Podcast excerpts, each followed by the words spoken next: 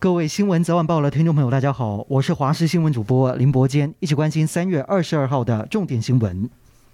俄罗斯持续轰炸乌克兰各大城市，在首都基辅轰炸住宅区、购物中心之外，现在乌东的亲俄分子也公布影片，显示俄军使用布拉提诺多管火箭轰炸接连乌南和乌东的重要港口马利波。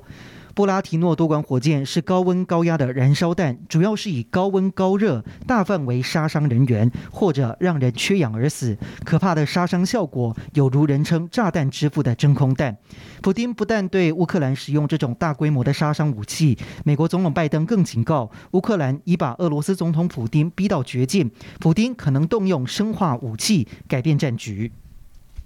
现在乌克兰人民纷纷拿起枪杆保卫家园，也让台湾的义务役役期再次成为焦点。最新民调显示，有百分之七十六点八的民众认为四个月的军事训练役不合理，将近七成六的人支持兵役延长一年。国民党立委吴思怀也呼吁政府重启国家级正军兵推。他说，很多人民评论战争都在嘴炮当键盘侠，表示自己愿意拿枪到第一线。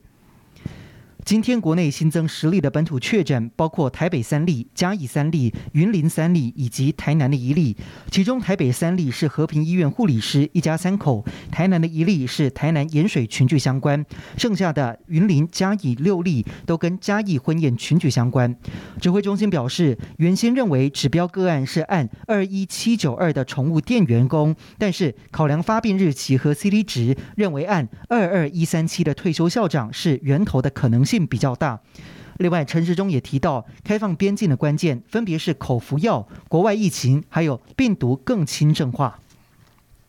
云林在昨天新增一名斗六的退休校长确诊之后，今天又再增加三名的确诊者，分别是退休校长的老婆、朋友以及这名朋友的同事。由于确诊者当中有家人在仑背国小担任老师，加上有嘉义的确诊老师到云林各学校参加研习，因此有五间国小预防性停课。至于北港高中，也因为有老师确诊，有九十一名师生被隔离，校方也针对八百名师生筛检，并且在二十三号。全校停课消毒一天。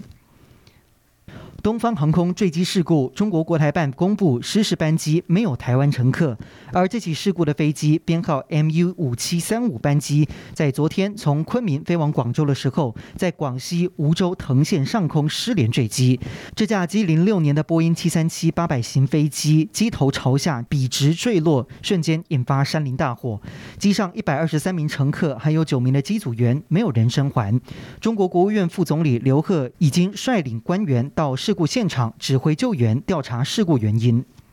台北市议会明天就要开议，有甜心议员称号的林颖梦办公室却在开议的前一天被搜索。林颖梦曾经被助理爆料，除了违法要求女助理请生理假要付凭证，还为了请领议会的公费助理补助款，聘用当时的男朋友当议会的助理，挂名办公室执行长。但是对方人在美国，根本没有参与办公室的运作。之后还对助理提告妨害名誉，要求三百八十万元的损害赔偿。林颖梦涉嫌诈领助。助理费减掉，今天已经兵分六路搜索，约谈三名被告。